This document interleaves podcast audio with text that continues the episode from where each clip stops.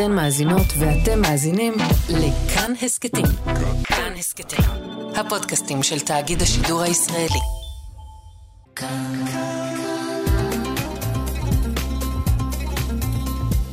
כאן תרבות. אנחנו כאן. כאן תרבות. בואו נניח לרגע את הספר ונקשיב. עכשיו, מה שכרוך. כאן תרבות.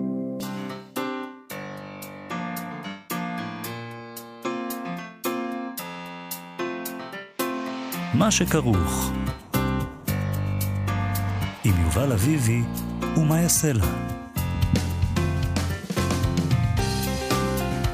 שלום, צהריים טובים, שבוע טוב, אנחנו כאן עם מה שכרוך, מגזין הספרות היומי של כאן תרבות, כל יום ב-12 בצהריים, בשידור חי. ב-104.9 או ב-105.3 FM. אפשר להזין לנו גם כהסכת באתר ובאפליקציה של כאן ובכל יישומוני ההסכתים. שלום, אה, אה, יובל אביבי. היה לנו פשוט כזה מין כניסה כזאת עכשיו עם כל. האזעקות האלה. דרמטית מאוד. אנחנו מרגישים את זה דרמטי. אה, ככל שיהיו אזעקות, אז, יהיה, אז, אז אתם תשמעו את זה ביחד איתנו. נכון, ו... אנחנו נתריע. נחיה עם זה. נתריע. כמו שאנחנו עושים. אמרנו שלום לאיתי אשת וליובל יסוד? לא, הנה, בואי נגיד להם שלום. על ההפקה איתה ישת, על הביצוע הטכני יובל יסוד, שלום לכם. שלום. על מי ועל מה נדבר היום, יובל? אה, אנחנו מקווים אה, אה, שנצליח לדבר בינות לשיגורים. אנחנו נצליח. נצליח. נדבר היום עם פרופסור רחל אליאור על סדרת הרצאות חדשה שלה, שתעסוק בחרם ובנידוי. זה מונחים שלגיטימיים מאוד, לגיטימיים, לא לגיטימיים, רלוונטיים מאוד לתקופתנו. ננסה להבין איתה את המושגים האלה ואיך משתמשים בהם. נשאל אותה אם היא חושבת שזה רלוונטי לתקופה שלנו. אולי אנחנו צריכים להפסיק למהר כל כך להחרים ולנדות. נדבר אבל גם... מנדים ומחרימים אותנו. מה עם זה? גם אנחנו מנדים ומחרימים. בסדר, אבל כשאתה אומר אנחנו צריכים להפסיק, אז... זה כ- כאנושות. אה, כאנושות. אה, זאת ההצעה שלך לאנושות. כן, כן, אה, כן, כן. אוקיי, יובל, בסדר גמור. האנושות רושמת לפניה את ההצעה. בסדר גמור. אה, עם מי עוד נדבר? אנחנו נדבר גם עם אה, אורי שגב, שבתגובה למצב שלנו כיום חשבה שכדאי לארגן מפגשים שיאפשרו לחוות התעלות ושאר רוח. אני מסכים. Mm-hmm. אני כבר מסכים. Uh, זה היא עושה באמצעות uh, טקסטים כמובן, ונדבר גם עם דוקטור תמר סתר, שהנחתה את המפגש הראשון של uh, סדרת המפגשים הזאת, שעסק בספר יפה ששנינו אוהבים. מאוד. לחיות את החיים אחורנים של ג'יימס הילמן. נברר נכון. איתה מדוע דווקא את הטקסט הזה הם בחרו. ומדוע אנחנו אוהבים אותו כל כך. ו... הוא באמת נתן לנו המון נחמה, באמת כדאי לחזור אליו. אני אקרא אותו שוב היום. קראתי אותו כבר כמה פעמים. תקשיבי, אני היום קמתי בבוקר, ונגיד, זה לא אני שקמתי בבוקר וראיתי אותו פתוח על השולחן. אבל לא אני פתחתי אותו, ואני לא חושב שזוגתי, שהיא זאת שקרה בו, יודעת לא שאנחנו עומדים לדבר על זה. אה, חשבתי שאתה אומר שזה גם לא היא, ואז יש לכם איזה רוח בבית, ומשהו, לא, לא, וזה מאלוהים. או שזה הילד, אה, אני מקווה שזה אשתי. טוב, אבל אנחנו מתחילים עם הכוח של הספרות בתקופה הזאת, בשבועות האחרונים. הרבה מהסופרים והמשוררים אמרו לנו שהם מתקשים לכתוב ולקרוא, ותהו מה בכלל התפקיד של ספרות בזמנים המזוויעים האלה. צרויה שלו למשל אמרה לנו שהספרות נחלשת בזמנים כאלה, אבל יש מי שלא מסכים עם ההנחה הזאת שהספרות נחלשת. שלום לסופר סמי ברדוגו. היי, שלום מאיה. היי, סמי. שלום. אז איך אתה רואה את זה? היא לא נחלשת הספרות בזמנים כאלה מבחינתך? לא, ממש לא. אני, אני חושב שספרות אה, ביסודה, לא משנה באיזו תקופה אנחנו נמצאים, אה, נושאת את, ה, את, את, את, את רוח ההווה והעתיד של, של חיינו מזה אלפי שנים. אה, אני לא יכול לחשוב שאני מפסיק גם לקרוא וגם לכתוב אה, בזמן מלחמה. זה לא שמלחמה לא משפיעה עליי, ודאי משפיעה עליי, אבל אני לא, אה, אני לא, לא יכול לחשוב ש, שבגלל המלחמה אני אפסיק לכתוב ואתן לרוחות התותחים אה, להשתיק אותי ולתת להם עדיפות. זה לא שהם לא עדיפים בעיניי, אבל גם הספרות היא אצלי בתעדוף מאוד מאוד גבוה. אמ, ו- ואני חושב שמחשבה שכזאת, שאומרת שהספרות נחלשת, אה, צריך להתפנות לדברים אחרים, אין מקום ליצירה, אין מקום לאומנות, זה, זה בדיוק אה, כניעה לאיזושהי תפיסה, כן, אפרופו מילה שחוזרת על עצמה כל הזמן, קונספציה, כן. אה, שדווקא אנחנו, הסופרים, הסופרות, אסור לנו להצטרף אליה. זה גם... זה מתקשר עם מה שנאמר שוב ושוב, שאתם ודאי גם שומעים ורואים בפאנלים הבלתי נגמרים האלה של, אה, אה, של החדשות וכולי וכולי, איך שחוזרת הסיסמה הזו שוב ושוב, אין מילים, אין מילים, אין מילים, אין מילים לתאר את, ה... נכון. מה שקורה. אז, אז אני חושב שיש יש מילים. מילים. אבל, אבל יש אני חושבת ש... או לפחות אני הבנתי ככה את צרויה של לב, כשהיא אמרה הספרות נחלשת, במובן הזה שלנוכח, אתה יודע, אה, אנחנו... למרבה הצער, למלחמות אנחנו רגילים, אבל לנוכח מה ש... שקרה ב-7 באוקטובר, זה לא דבר רגיל. ושם אתה יכול אה, למצוא את עצמך עומד פעור פה ללא מילים. כי כזה דבר עוד לא, זה, אנחנו לא, זה לא נכון, סתם נכון. מלחמה. בוודאי, זה, זה, זה, זה, זה אירוע אה, חד פעמי זה, ש, שלא חווינו אותו, ו, ואין ספק שהוא ישנה את המדינה, הוא ישנה את, אני מניח שהוא גם ישנה את הספרות ו, ועוד דברים אחרים. אבל אה, אה, לבוא ולהציג את, ה, את, ה, את הספרות בפרט ואת האומנות אולי בכלל כ, כנחלשת אל מול האירוע, אה, אני, אני לא תופס את זה, זו נקודה בזמן שאנחנו נמצאים בה. אה, ו- ואני חושב שכמו, אגב, ההיסטוריה מלמדת אותנו איך סופרים בעבר התגייסו אה, למען המלחמה הזאת ביצירות שהם כתבו תוך כדי המלחמה. המלחמות ובזמן המלחמות. זאת אומרת שזה לא רק שאתה אומר שיש מילים, אלא שזה חובה להיות ברגע הזה סופר שיש לו מילים. כן, תראי, זו, זו, זו חובה כמו שהיא, אני אומר, זו חובה בעת מלחמה, כמו שזו חובה בעת לא מלחמה. Mm-hmm. ספרות תמיד צריכה להיות, לדעתי, לא הייתי אומר מגויסת, אבל כזו שמתכתבת עם המציאות המאוד לא פשוטה שאנחנו חיינו אותה גם לפני המלחמה, ובטח ובטח ממשיכים לחיות אותה עכשיו.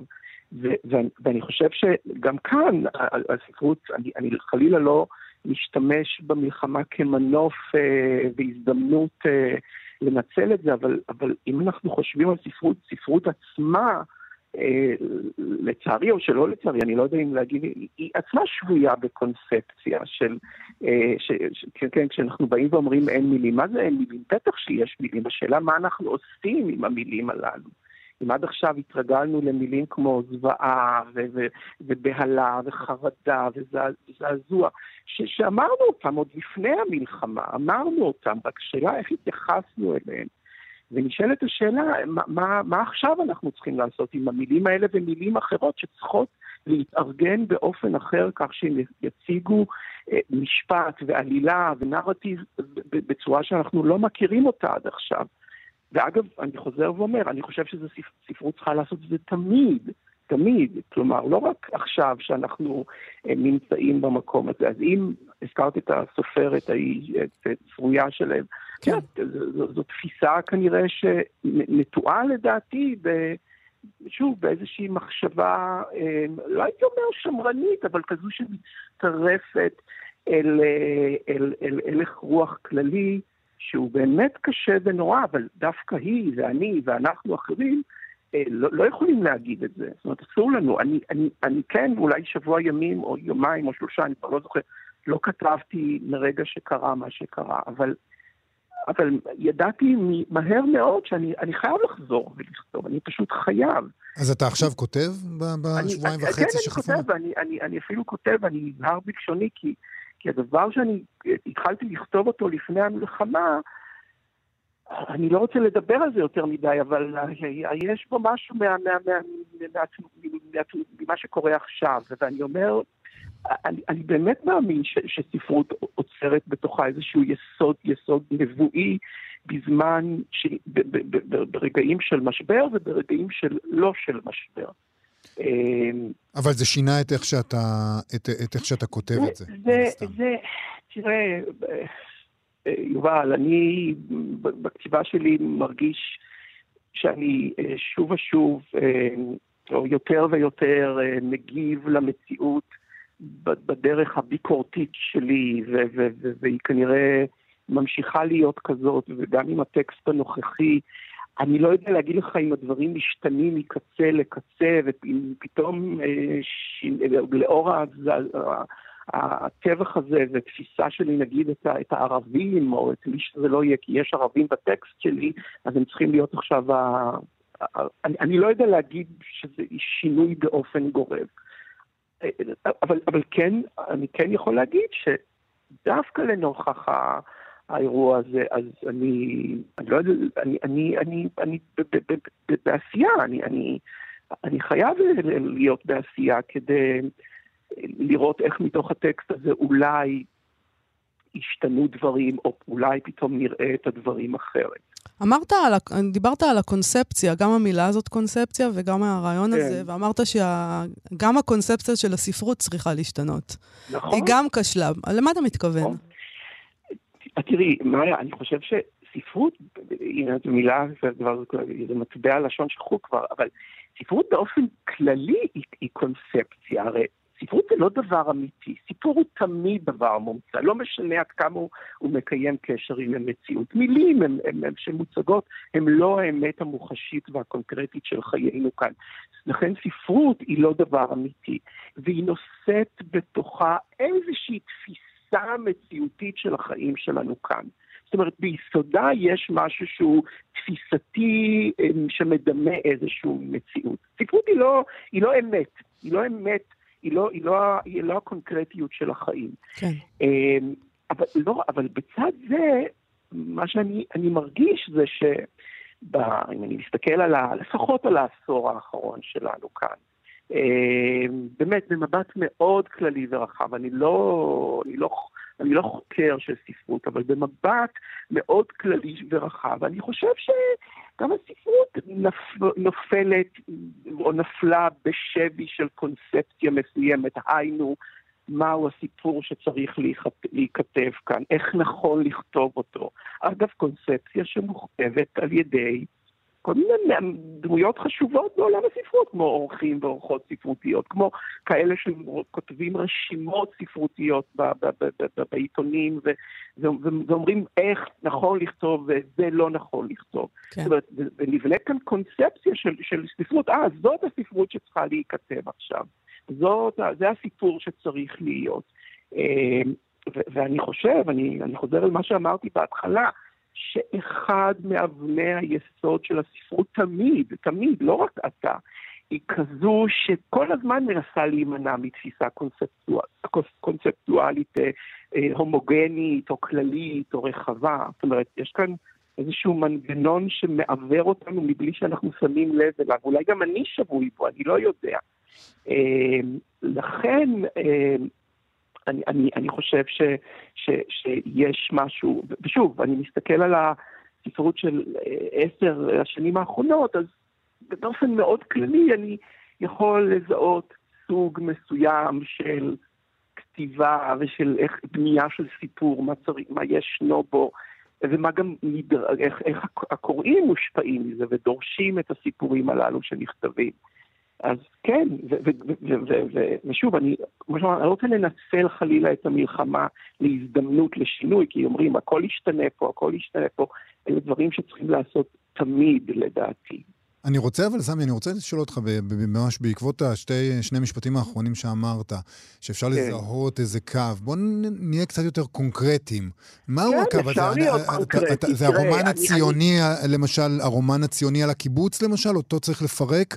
אותו צריך אה, להגיד, לא, זה אני, לגמרי אני לא היה זה? מה, אה, יובל, אני לא מדבר על תמות, אם זה רומן קיבוצי, או רומן דתי, או רומן משפטי. או רומן בכלל, אני... אולי צריך לפרק גם את זה. או רומן בכלל. אני מדבר על על, על, על ארגון של סיפור באופן כללי. אני קראתי לא פעם, אה, לא עד הסוף, אבל אתה יודע, כי זה הספיק לי לקרוא רק את ההתחלה, והיום אני כבר ממש מדפדף את זה.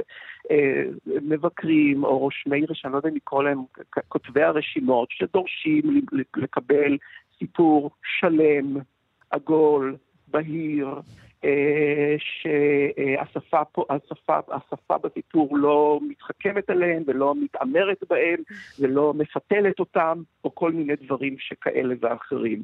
אה, רוצים, רוצים דבר קריסטלי, מבקשים דבר בהיר. אה, ממש באופן שקצת מוזר להגיד אותו, אבל זה, זה, זה, זה, זה, זה כמו שאנחנו עדים לתנועה בעשור או בעשרים שנה האחרונה, תנועה של, של אנשים שנעשים יותר ויותר קרובים אל הדת, ואני לא מבקר את זה, כן? אז יש גם תנועה בספרות שנעשתה יותר ויותר קרובה אל מסורת הסיפור, אל, אל, אל, אל, אל הסיפור המסורתי של התחלה ואמצע וסוף, ובהירות ברורה של... משל ונמשל. כן, mm-hmm. זה, כל מיני דברים כאלה שדי, תנו לנו סיפור כבר, נמאס ממהלך מפורק, שלא יודעים בדיוק מה זה מפורט. אני חושב אולי להפך, אולי הפירוק הדרמטי שאנחנו חווים עכשיו בתוך חברה יוביל להתעצמות הדבר הזה. אנחנו רק רוצים שמישהו, שיהיה לנו איזה אבא, אנחנו מחפשים נורא איזה אבא, אין אבא כרגע אולי, ואנחנו אומרים, תנו לנו סיפור יציב, תנו לנו משהו מהודק, תנו לנו איזשהו נרטיב להישען עליו, אולי כל מה שקורה עכשיו דווקא יחזק את המגמה הזאת. לא, אבל, אבל אני, אני חושב שזה, זה, כשאתה אומר ככה, אז אתה שוב חוזר לאיזושהי אה, מסגרת, אה, אני חוזר אל הקונספציה. אה, יובל, הסיפור הזה, זה לא שהוא פסול, אני לא חושב שהוא פסול, mm-hmm. אבל יש מקומות גם ל, ל, לסיפורים אחרים, לא רק ב, ב, ב, ב, ב, במבנה שלהם, כמובן גם בתמה שלהם. ואני שוב, אתה יודע מה, אם היה כאן, אני מדבר גם על, באופן כללי, כי אני מדבר על רוב, אני לא מדבר על הכל, כי יש, לשמחתי, יש קבוצה של יוצרים ומבקרים ועורכים שהיא מעטה אמנם, אבל היא כן עולה, מציעה במרכאות כפולות אלטרנטיבה. העניין הוא שיש כאן רוב, ורוב שמכתיב אה, אה, אה, אה, אה, תפיסה ספרותית מסוימת, ש... שגם רוב הקוראים ואחרים הולכים, הולכים שבי אחריו. לבוא ולדרוש, אתה יודע, מין מצב, אני אגיד, אני אגיד גם למה אני חושב את זה. כי היציבות הזו שאתה מדבר עליה, האבא הזה, או הסדיר הזה והמאורגן הזה, כן. קשה לי להגיד את זה, אבל אני אגיד את זה בכל זאת. אני חושב שזה מציג אה, עמדה אה, או מראית שזו, בינוניות. ולהיות בבינוניות הזו זה, זה אפילו יותר גרוע מלהיות מהנמוך. כי הבינוניות הזאת מתכסה באצטלה של, של אומנות גבוהה. ואני, אני, אני, צר לי, אבל אני חושב שספרות צריכה להיות באיכות הכי... היא צריכה להציג את, ה, את, ה, את, את הקרביים שלה, של האמת הגבוהה של החיים, כן? אני לא, לא מדבר בהכרח שפה מליצית וזה... ובינוניות זה, זה שיתוק, בינוניות זה עיוורון, בינוניות זה, זה, זה פופוליזם, זה הרבה דברים אחרים שהיא לרעתנו בעיניי. אה, זהו, ולכן אני אה, ככה, שוב... כן, הקונספציה הבינונית בהחלט קרסה, אפשר להגיד. סמי אה, ברדוגו. אני מקווה, אני לא יודע, אני, אני לא יודע מה, מה יהיה עכשיו, אני לא, שוב, אני גם לא רוצה לדהור על גל המלחמה ו, ולנצל אותה, כי, כי, כי, כי עדיף היה שלא יקרה האסון הזה. אין ספק שעדיף היה נכון. שלא יקרה האסון הזה. אני לא מנצל את זה. אני רק בא ואומר שאם כבר מדברים על הספרות, אז אסור לדבר על הספרות כספרות שנחלשת או מתכופפת אל מול האירוע, אה, ואולי גם לא מצטרפת אליו, את יודעת, אלא מגיבה לו בדרכים מקוריות משלה, כאלה שאולי בתקווה יעשו איזשהו שינוי לטובה ותיקון. כן, זה, זה, זה, זה, זה... אז סמי ברדוגו, אנחנו נחכה אה, לקרוא את מה שאתה כותב בימים האלה. תודה רבה, סמי. תודה רבה לך על השיחה הזאת. תודה להתראות. ביי.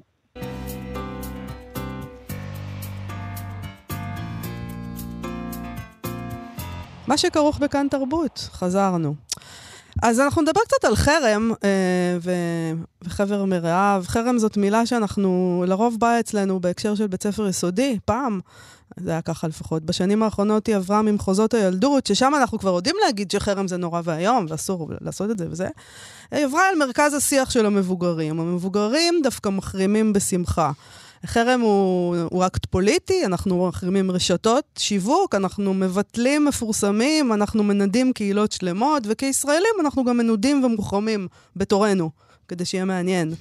אה, תנועת ה-BDS וכל הדבר הזה. פרופסור רחל אליאור מהחוג למחשבת ישראל באוניברסיטה העברית בירושלים, וגם ממכון ון ליר, תתחיל ביום רביעי סדרת הרצאות מקוונות של מכון ליאובק על חרם נידוי והרחקה. אז החלטנו לברר איתה את הנושא הזה, שאיכשהו כל הזמן גם מרחף מעלינו. שלום, פרופסור רחל אליאור. שלום וברכה.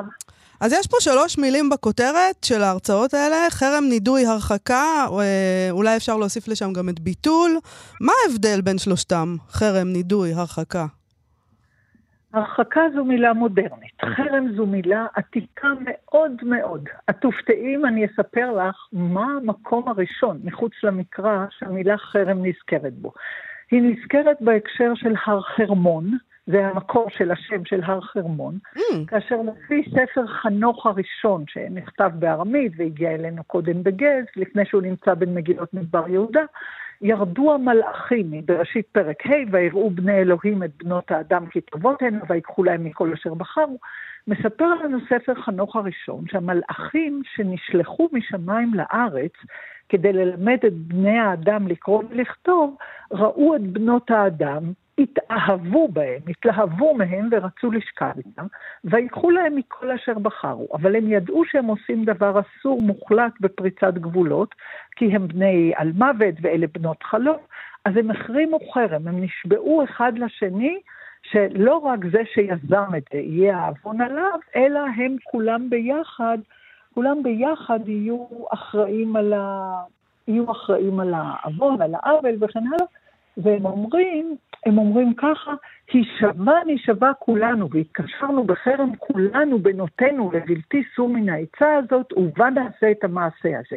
אז נשבעו כולם יחד והתקשרו ביניהם בחרם. וירדו בימי ירד על ראש הר חרמון, ויקראו להר חרמון כי בו נשבעו והחרימו ביניהם. כלומר... רגע, אבל חרם פה זה במשמעות אחרת בעצם. זה חרם במשמעות של שבועה, וזאת uh-huh. בדיוק, זה בדיוק. העניין. למילה חרם יש הרבה מאוד משמעויות, לכן היא כל כך מעניינת. אבל ההקשר הראשון, העתיק שלה מחוץ לעולם המקרא, זה דווקא החרם על הר חרמון של עבירה של בני שמיים, לא של בני אדם. ויש לזה חשיבות, כי חרם, כל חרם שהוא בעולם המסורתי, כאשר אה, הכריזו עליו, הכריזו עליו בהקשר דתי, ליטורגי, מיסטי, מאגי, קשור תמיד במלאכים. המחרים הוא, בין אם זה רב הקהילה, בין אם זה פרנסי הקהילה, מי שמטיל את החרם, מגייס את כל העוצמה הדתית העתיקה של קללות ומארות ונידויים ושמטות והרחקות וחרמות, כדי להסביר למוחרם שאין לו מקום לא בשמיים ולא בארץ, לא בעבר, לא בהווה ולא בעתיד. זה דבר נורא מפחיד ונורא... חמור, כן. חמור. רגע, אפשר להשתחרר מזה איכשהו? אפשר לקבל אה, כפרה על דבר כזה, אחרי שמחרימים אותנו? רק אם המוחרם חוזר בו ומודה שהוא טעה ומקבל עונש או קנס לפי, ה... לפי הכללים בהלכה. כן. כלומר, זה לא דבר שבכלל אפשר להקל בו ראש, זה דבר מאוד מסוכן. אני אתן דוגמה מהעולם המודרני, אה, דווקא לא בהקשר דתי. כשהנאצים עלו לשלטון ב-1 בינואר ב-1933, יהדות ארצות הברית ויהדות אנגליה הודיעה שהיא מטילה חרם על אה, אה, מוצרים מתוצרת גרמניה. כן. כלומר, הראשונים שהכריזו חרם כנגד הנאציזם היו היהודים. הנאצים בתגובה הודיעו שהם מחרימים את כל העסקים היהודים ברחבי גרמניה, והם הציבו שוטרים עם uh, שלטים כדי להודיע, אלה חנויות של יהודים, אל תקנו מהם, הם אויבים של גרמניה, או דברים כאלה. כלומר, לכל חרם עלולה גם להיות תגובה נגדית באופן בלתי צפוי. כשאנחנו מחרימים מישהו, גם מישהו יכול להחרים אותנו. אלא אם, זה מדובר על העולם המודרני, שיש תקשורת ויש קשרים בין יבשתיים ויש יחסי מסחר וזה. למשל היום, בעקבות מה שקורה בימים האחרונים, מתפרסמו, מתפרסמים שלטים של יש להחרים את טורקיה, כי טורקיה פועלת נגדנו ומחזקת את נכון, ידי החמאס. כן. כלומר, לכל חרם יש תמיד דו-משמעות, אבל אנחנו זקוקים לטורקיה בהקשרים אחרים, וכדאי לנו מאוד להיזהר מלהחרים את טורקיה. מה באשר טורקיה... לנידוי? איפה הנידוי, המילה נידוי עומדת שם, ליד החרם? המילה נידוי משמעה אה, כמו, כמו אישה שטמאה בטומאת נידה. לנדות מישהו זה להרחיק אותו מן הקודש, להרחיק אותו מן הכלל. נידוי וחרם אלה מילים נרדפות, וגם שמטה או שמטה, שמ"תא, זה לא משנה. הדבר העקרוני, בין אם זה חרם, בין אם זה נידוי, בין אם זה, ש... בין אם זה שמטה, זה מתחיל בזה שהמילה חורמה, השורש חרם והמילה חורמה משמעם השמדה וכיליון. מה, נגיד, במקרא כתוב, החרם אותה ואת כל אשר בא ואת בהמתה לפי חרב, בספר דברים. ההחרמה היא הריגה והשמדה. או חרם גם יכול להיות משהו שמוקדש לאוצר אדוני, או לכהן, או למקדש, נגיד, ולא ידבק בידך מאומה מן החרם. הדבר שחשוב הוא שיש דברים שאסור ליהנות מהם כי הם מוקדשים, ל... מוקדשים לאלוהים, או למקדש, או לכהונה, אבל בהקשר הכללי, אחרי שאין מקדש, ואחרי שאנחנו גמרנו את כיבוש הארץ ולהחרים ולהשמיד, בעת העתיקה, חרם נשאר כלי שמשמש להוצאה של אדם או של קבוצה מהכלל, כי האדם הזה או הקבוצה הזו מסכנים את שלום הציבור.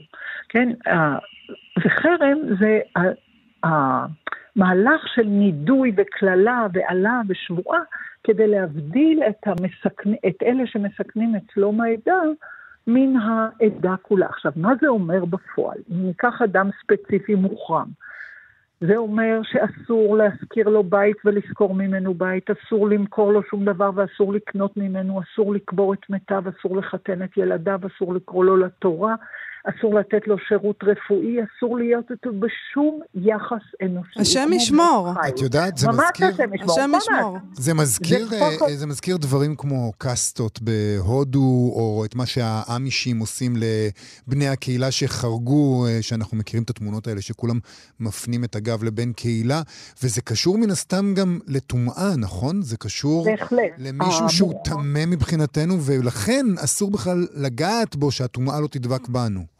בהחלט. חרם זה כאשר אתה שם מישהו תחת הקטגוריה של ארור, זה נורא מפחיד. ארור ומקולל ומנודה, ואתה מכריז על זה בבית כנסת עם ארון קודש פתוח, עם שבעה נרות שחורים, עם שבעה שופרות, ואתה קורא למלאכים, ואתה אומר שהם יקללו אותו והם, י- איך אומרים, יחתכו את כל קשריו עם כל בני אנוש, גם עם אבותיו וגם עם ילדיו וגם עם שכניו. זה נורא, זה, זה אחד ה, אחת הדוגמאות הקיצוניות לכוח מילולי. מה אתה יכול לעשות עם מילים? אתה יכול לגרש בן אדם מהקהילה, אתה יכול להכתיר אותו כטמא, כמנודה, כמוחרם, אבל אתה משאיר לו פתח לחזור בו. כלומר, אם תחזור בך וממה שעשית, אנחנו נקבל אותך חזרה. שוב, לא תמיד, ויש חרמות שהן לעולם, אבל זה מתחיל להיות מאוד גרוע, מאוד גרוע, לא רק שאדם בודד מוחרם, למשל, כמו שפינוזה. על שפינוזה זה לא השפיע, כי הוא אמר שלא אכפת לו מה הקהילה חושבת עליו, אבל רוב בני האדם מאוד אכפת להם מה הסביבה שלהם ומה הקהילה שלהם חושבת עליו. את שפינוזה החרימו בין השאר משום שהוא ביקש רשות להיות אדם שקורא את הטקסט המקראי קריאה ביקורתית, כדי לח, לחוות דעה על פי דעתו.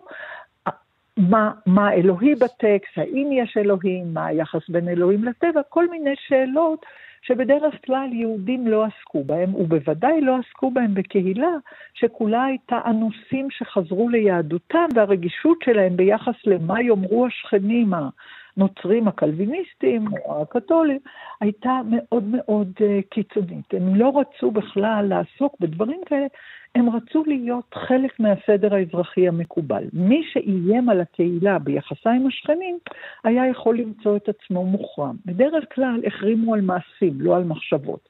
אבל היו גם מקרים של חרמות על עניינים של אמונות ודעות, על עניינים של ספרים, על איסור הדפסת ספרים. למשל, כשנדפס לראשונה מורה נבוכים בעברית, שתורגם מערבית בידי הטיבונים לעברית, במונפליה שבצרפת החרימו את הספר וגזרו לשרוף אותו. כלומר, יהודים יכולים להחרים... למה? לא הבנתי למה. בגלל שלפי דעתם הוא סיכן את אמונת ישראל, משום שהוא מנהל שם שיח עם הפילוסופיה האריסטוטלית. פעם ראשונה שסופר יהודי, או כמו הרמב"ם, כן. שגדולתו הייתה ידועה בכל... אבל הוא חרג מגבולות שהקהילה ראתה כראויים. עכשיו, זאת בדיוק הנקודה. חרם משתמש כדי לבצר את גבולות הקהילה בשעה של סכנה או שינוי או איזשהו צעד מקורי שקודם לא היה, והקהילה מרגישה שזה מאיים עליה. הקהילה היהודית במאה ה-12 לא רצתה שידונו בעולם הנוצרי מה גבולות, מה גבולות השיח עם העולם הפגאני, נגיד עם העולם הנאופלטוני, העולם האריסטוטלי, הם לא רצו פילוסופיה כחלק מהשיח הדתי. הקהילה הייתה קהילת קודש, הקהילה שמקבלת על עצמה את דין ההלכה, לפחות באופן אידיאלי, בכל תחום מתחומי החיים. ברגע שהרמב"ם הכניס שיח פילוסופי, הם הרגישו שזה מאיים עליהם. Mm. אבל תראי, לא רק במאה ה-12-13 שרפו ספרים, במאה ה-18, כשרב שניאור זלמן מילדי, בעל התניא, פרסם את התניא, שהוא ספר שכולו קודש, ספר נהדר, הגאון מווילנה ציווה לשרוף אותו, כי הוא אמר שיש שם דברים שאינם ראויים ואינם מתאימים ומסכנים את גבולות הקהילה. בין השאר כי בתניא כתוב שיש ניצוצות אלוהים בכל מקום, באבנים וב... ובכל מקום גשמי, לא רק בשמיים. כלומר, זה עניין של תפיסה דתית. ככה אומרת הקבלה, קבלת הארי, זה לא משהו שבעל התניא המציא. אבל... כן. אנחנו צריכים עוד מעט לסיים, אבל אני חייב לשאול אותך בהקשר גם של הדברים שדיברת עליהם עכשיו, על, ה, על ה, להחרים את טורקיה, טורקיה מחרימה אותנו וכולי וכולי. יכול, את אומרת דברים נורא נורא נורא חמורים, דברים ששינו סדרי עולם אה, בעבר, ואנחנו כן. משתמשים בזה, נראה די... כן, זה פרקטיקה כזאת. אה, את יודעת, זה לא פעם מחרימים. ראשונה שאנחנו מחרימים את טורקיה, הם הרבה פעמים אה, עושים דברים שלא מוצאים חן בהם, ואז אנחנו אומרים, לעולם לא, לא ניסע שם. ואז מגיע אוגוסט הבא וכבר הכל שקט, ואנחנו הולכים להכל לא, לא. כלול. תפסיקו קצת, תפסיקו קצת. אל תזלזל. אז אני רוצה לשאול רק על הקלות שבה כן. אנחנו עושים את זה, וגם על הקלות שבה אנחנו חוזרים בנו אחר כך, של כאילו, אה, כן, אמרנו חרם, אבל בכל זאת, יש שם מעילי אור נורא טובים. תראה, אנחנו קודם כל מוכרחים להבחין בין חרם בקהילה דתית, שכל בני הקהילה מחויבים להלכה ולדת, ואין להם קהילה אחרת. כל הרעיון בכלל שיהודי יכול לעזוב את הקהילה או לחיות איפה שהוא רוצה, זה חדש לגמרי, זה רק מהעולם המודרני. אבל העולם המודרני לגבי יהודים התחיל רק מסוף המאה ה-18, אם בכלל, בדרך כלל מהמאה ה-19. לפני זה יהודים חיו בגלות כמיעוט נרדף, בלי שהייתה להם סמכות לענישה פלילית, והחרם היה הכלי המרכזי של איום, של עונש, של הבדלה, של התראה, ענישה. כל הדברים האלה, לגבי כל מה שהקהילה חשבה כאסור. אז החרם היה כלי של פיקוח חברתי ממדרגה ראשונה. הוא היה מאיים, הוא היה מפחיד, הוא היה מרתיע, והוא היה מכאיב מאוד למי שהוחרם אם הוא לא קיבל את ההרתעה והאיום וזה. אבל כשאנחנו מדברים על חרם בעולם המודרני, זה בעל אופי שונה לחלוטין. זה לא בעל אופי דתי, זה בעל אופי כלכלי, זה בעל אופי מסחרי, זה בעל אופי פוליטי, זה בעל אופי צבאי, זה ברית של אינטרסים, זה דבר אחר לגמרי. כלומר, אנחנו, אם אנחנו מחרימים, נאמר, לצורך העניין, אם אנחנו מחרימים את, טור, את טורקיה בכל הנוגע לעסקי תיירות, אין לזה משמעות דתית. יש לזה משמעות של יחסי מסחר. אנחנו לא נקנה אצלכם כי אתם פוגעים בנו. אבל זה בהחלט הפיך, כמו שהיה בהזדמנויות קודמות שהחרמנו את טורקיה. כי זה נושא למשא ומתן, לפיצוי, לדיבור, להבהרה, לאינטרסים של צדדים שונים. בחרם הדתי אין שום מקום לאינטרסים. הקהילה קובעת את גבולות הראוי והאסור והמותר, ומי שפוגע בקהילה או מסכן את הקהילה לפי דעת ההנהגה, הוא יוחרם על רקע דתי לחלוטין, לא על רקע של אינטרס כלכלי או אינטרס מסחרי, על רקע דתי. כלומר, אנחנו משתמשים במילה חרם שכולה באה מהעולם הדתי, מיסטי, מגי, ליטורגי, מלאכים וזה, בהקשרים שאין להם שום קישור דתי, אלא יש להם קישור חברתי פוליטי. אנחנו צריכים למצוא מילה אחרת, כן, פחות חמורה אולי. כן, צריך להיזהר גם בזה כנראה. פרופסור רחל אליאור, תודה רבה לך על השיחה הזאת. נזכיר, זה מתחיל ביום רביעי, נכון? נכון, בסדרת הרצאות מקוונת. Mm-hmm. ואני רוצה להזכיר, זה מכון לאו-בק בירושלים, מדי יום רביעי ראשון לחודש תהיה סדרה של הרצאות על חרם ונידוי ושמטה של טובי המלומדים, שזה תחום עיסוקם המרכזי. מאוד כדאי להקשיב ולהצטרף, במכון לאובק, בפייסבוק, ב... נגיד שזה הרצאות מקוונות, אפשר לשבת כן, כן. בבית. בהחלט, הרצאות מקוונות ומאוד מאוד מעניינות מתקופות שונות ובהקשרים שונים, מחרם על נשים, מחרם על שפינוזה, מחרם פוליטי. זו סדרה מאוד מעניינת, והרעיון והיוזמה של מכון לאובק ראויים לכל שבח בעניין הזה. פרופסור רחל אליאור, תודה רבה לך על השיחה הזאת. תודה רבה לכם. ימים תודה טובים. לכם, מאיה ויובל. כל טוב, להתראות.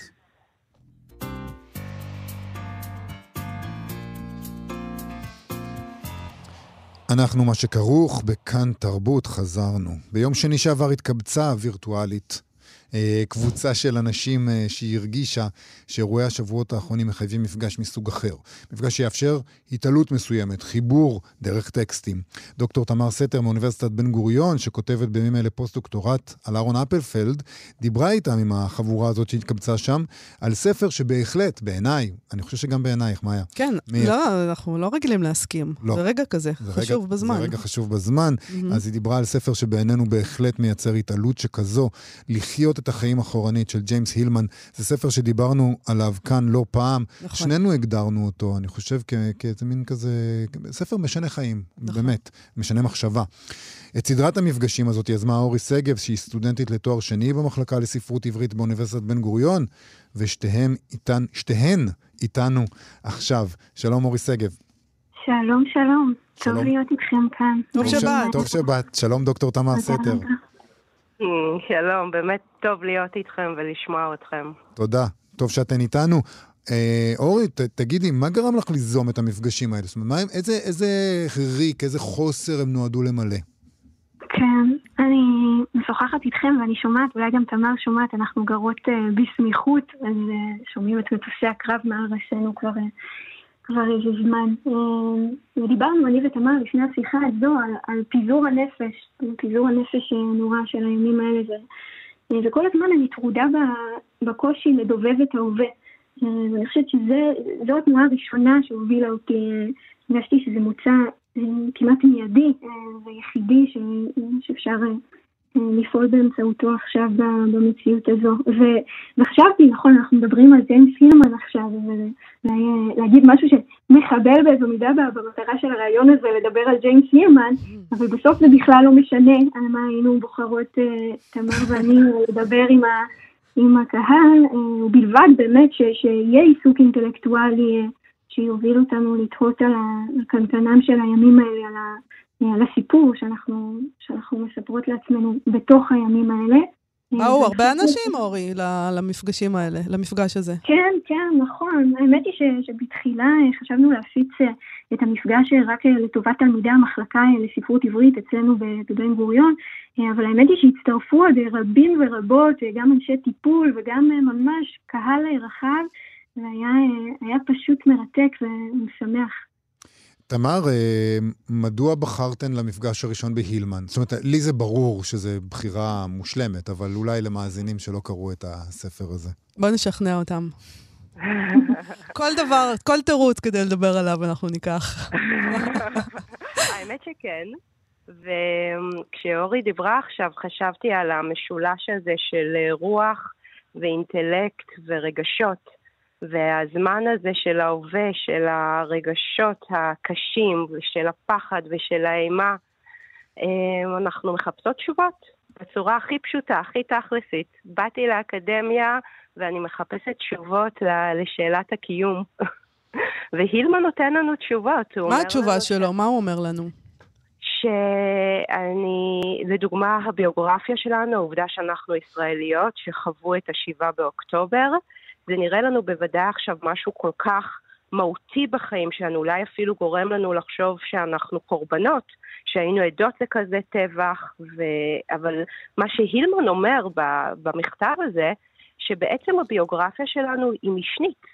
הדבר הראשי בחיים שלנו זה הדיימון שלנו, זה האלוהות שלנו, זה הגאונות שלנו, זה הדבר הזה שנולדנו איתו, שכחנו אותו ברגע שנולדנו, וכל החיים שלנו, כל מה שקורה לנו במשך החיים, זה מאפשר לנו להציץ אל הדיימון שלנו. וזה המסע שלנו בחיים, למצוא את הדיימון הזה, לשקף אותו, להראות אותו ביצירות האומנות שאנחנו יוצרים. אני רוצה להוסיף את זה אליו לשיחות שאנחנו מנהלות אחת עם השנייה, לחברויות שלנו, לקשרים שלנו, שם נמצא הדיימון שלנו, וזאת המשימה שלנו בחיים, ואנחנו צריכות להבין שהחיים זה הרבה דברים שפועלים עלינו, הרבה מאוד כוחות, אה, ואנחנו יכולות להבין אותם דווקא דרך הסיפורים, כלומר הסיפורים זה לא משהו שאנחנו עושות כי נגיד משעמם לנו או שאנחנו רוצות אסקפיזם או משהו כזה, לא. הסיפורים זה בעצם דבר שהוא אמיתי ומוחשי ומפעיל אותנו לא פחות מהמציאות, לא פחות ממה שאנחנו יודעות שקרה ב-7 באוקטובר, ואפילו מה שקרה ב-7 באוקטובר, אפשר לבחון אותו דרך הסיפורים שלנו, דרך, אה, אוריק אה, סיפרה לי שהיא אה, תלמידה שלה קוראת את ספרות המלחמה הישראלית. ככל שנלמד יותר את הטקסטים האלה, נבין איזה כוחות פועלים בנו, מה הדמיון שלנו עושה לנו כל הזמן. את יודעת, אה, אחד הדברים המאוד מאוד מהותיים, מבחינה טיפולית, אני חושב, בטקסט של הילמן, זה שהוא אומר, הוא אומר את הדברים שאת אומרת בהקשר של טראומה. הוא אומר, אתם לא תוצר, הטראומה שלכם היא לא בהכרח תוצר של מה אימא ואבא עשו לכם כשהייתם קטנים. אתם לא תוצר, אולי נגיד, של החרם שעברתם בבית ספר יסודי. אה, אנחנו לא, אנחנו לא תוצר של, של הטראומה שלנו. ואולי במובן הזה יש משהו ממש טיפולי בלקרוא את זה עכשיו ולהגיד, אנחנו לא נהפוך להיות אנשים שכל מה שמגדיר אותם זה השבעה באוקטובר, שכל מה שמגדיר אותם זה הטראומה והפוסט-טראומה שכולנו, אני מניח, אה, אה, מבוהלים ממנה. אה, מעבר לזעזוע מהדבר עצמו, אנחנו מבוהלים ממי שאנחנו נהפוך להיות בגלל הדבר הזה. והוא אומר, חכו רגע, אתם לא תהפכו להיות שום דבר, אתם, זה חלק מהסיפור. לא, הוא אומר מזה, הוא אומר, אתם נועדתם להיות האדם הזה ש, שיכול לשאת את הדבר הזה. כן, אנחנו דרך הדבר הזה אולי נצטרך, אולי נבחין בדיימון שלנו, הוא מספק לנו הצצה אל הדיימון שלנו, ומאוד התרגשתי, יובל, ממה שאמרת עכשיו, אפשר לשמוע את זה בקול שלי, אני... כן, זה בדיוק הדבר ההומניסטי הזה, אם אנחנו חושבים על הפוסט-מודרניזם ועל ה... באמת הריקנות שהוא מציע לנו, אורי אמרה בשיחה מקדימה איתי, אילמן ממש נותן לנו סט, הוא נותן לנו מערכת לעבוד איתה, והמערכת הזאת מצד אחד היא מאוד מאוד גדולה, אבל מצד שני היא לא אה, כללית, היא לא ריקנית, היא לא מכלילה מראש, היא מאפשרת לנו להסתכל על התופעות עצמן, ודרך התופעות עצמן, דרך הקשר האינטימי שיש לנו עם כל דבר, עם עץ, עם שיח, עם רהיט שיש לנו בבית, עם בעל חיים, לראות את, ה, את הדברים כפי שהם וכפי שהדיימון שלנו משתקף מתוכם. ותמר, אני אוסיף שגם הטבע תופס המון המון מקום אצל הילמן, השיבה אל הטבע וההתבוננות ביופי, שהיא נכון. כמעט קשה להעלות אותה על הדעת אה, עכשיו, אבל, אבל זה בטוח, כלומר, התרפיה הזו של היופי היא משהו שנזדקק לו בוודאות אה, בתוך ההווה הזה ובתוך העתיד שממתין לנו אה, אחרי ש... שיסתיימו המאורעות לגמרי, והיופי נמצא בדברים עצמם, היופי הוא לא קישוט, היופי הוא לא משהו שאנחנו מתהדרות בו, היופי נמצא בכל דבר, היופי נמצא ביכולת שלנו להיות עם התופעות עצמן. לא כל הזמן ללכת להכללות ולארוס ולדברים הגדולים ולתשוקות הגדולות, אלא ממש להיות עם הדברים כפי שהם, ממש להסתפק בנשימה שלנו, להסתפק בהתבוננות שלנו, לראות את הקשר בין הנשימה, הנשמה שלנו, לנשמה של העולם, להבין עד כמה אנחנו תומכים אחד בשני, עד כמה אנחנו מקיימים אחד את השני. אורי, אני רוצה לשאול אותך על התגובות של המשתתפים בדיון, כי אני יכול לחשוב אה, אפילו על נגיד, על אנטגוניזם כלפי הרעיון הזה. מה זה אומר שאנחנו, שהגרעין האלוהי בנו, הוביל אותנו, הוביל אותנו אל הנקודה השפלה הזאת בחיים שלנו? מה זה אומר על הגרעין האלוהי? מה. כן, שוחחנו בה. אז אני, mm-hmm. אני שואל את עצמי, האם גם נגיד הנקודה הזאת עלתה בקרב אנשים שמתנגדים ואומרים, מה פתאום, למה, למה, אני צר... למה הגורל או האלוהי שבי ייעד אותי לעבור את הדבר הנורא הזה? זה גם עלה? איך הם הגיבו? כן, כן, בהחלט. עלתה, עלתה שאלה, יש, יש הרי, אה, זו, זו התפיסה של אימן, היא אה, כל כך מאפשרת והיא שובת לב, ויש לו איזו מין רטוריקה, רטוריקה מאוד כובשת אה, במכתב הזה, וגם במחשבת הלב ונשמת העולם שיצא לפניו, והרהרנו ביחד בשאלה הזו הדטרמיניסטית, האם אפשר להתקומם נגד הגורל הזה שהדיימון מכתיב עבור כל אדם ואדם, וגם אה, באיזו מידה, עוד שאלה מעניינת ששאלת, אה, האם הילמן פונה ליחידים? כלומר, האם אפשר אה, ליצור התאגדות של היחידים האלה יחד? אה, ואני חושבת שהתשובה, אה, אולי תמר תדע להגיד, אבל אה, התשובה שבסוף סיכמנו עליה במפגש הייתה שכן, שבסופו של דבר כל יחיד ויחיד ביחד אנחנו מתאספים ומתקבצים. אני רוצה לשאול אותך, אורי, מה צפוי בהמשך? על מה עוד תדברו ועם מי? שאלה מצוינת, אז האמת היא שאנחנו נעות ונדות אה, בהתאם לרצונות המשתתפים, ובאמת אה, בתום המפגש הראשון אה, הרגשנו שעדיין לא מיצינו את הטקסט, אז אנחנו נשוב אליו בקריאה צמודה, שאני חושבת שהיא מעשה mm. קרוב ללב וחשוב מאוד בימים האלה וגם בימים האחרים. ובהתאם לרצונות המשתתפים אולי נפליג גם לטקסטים אחרים, בטח.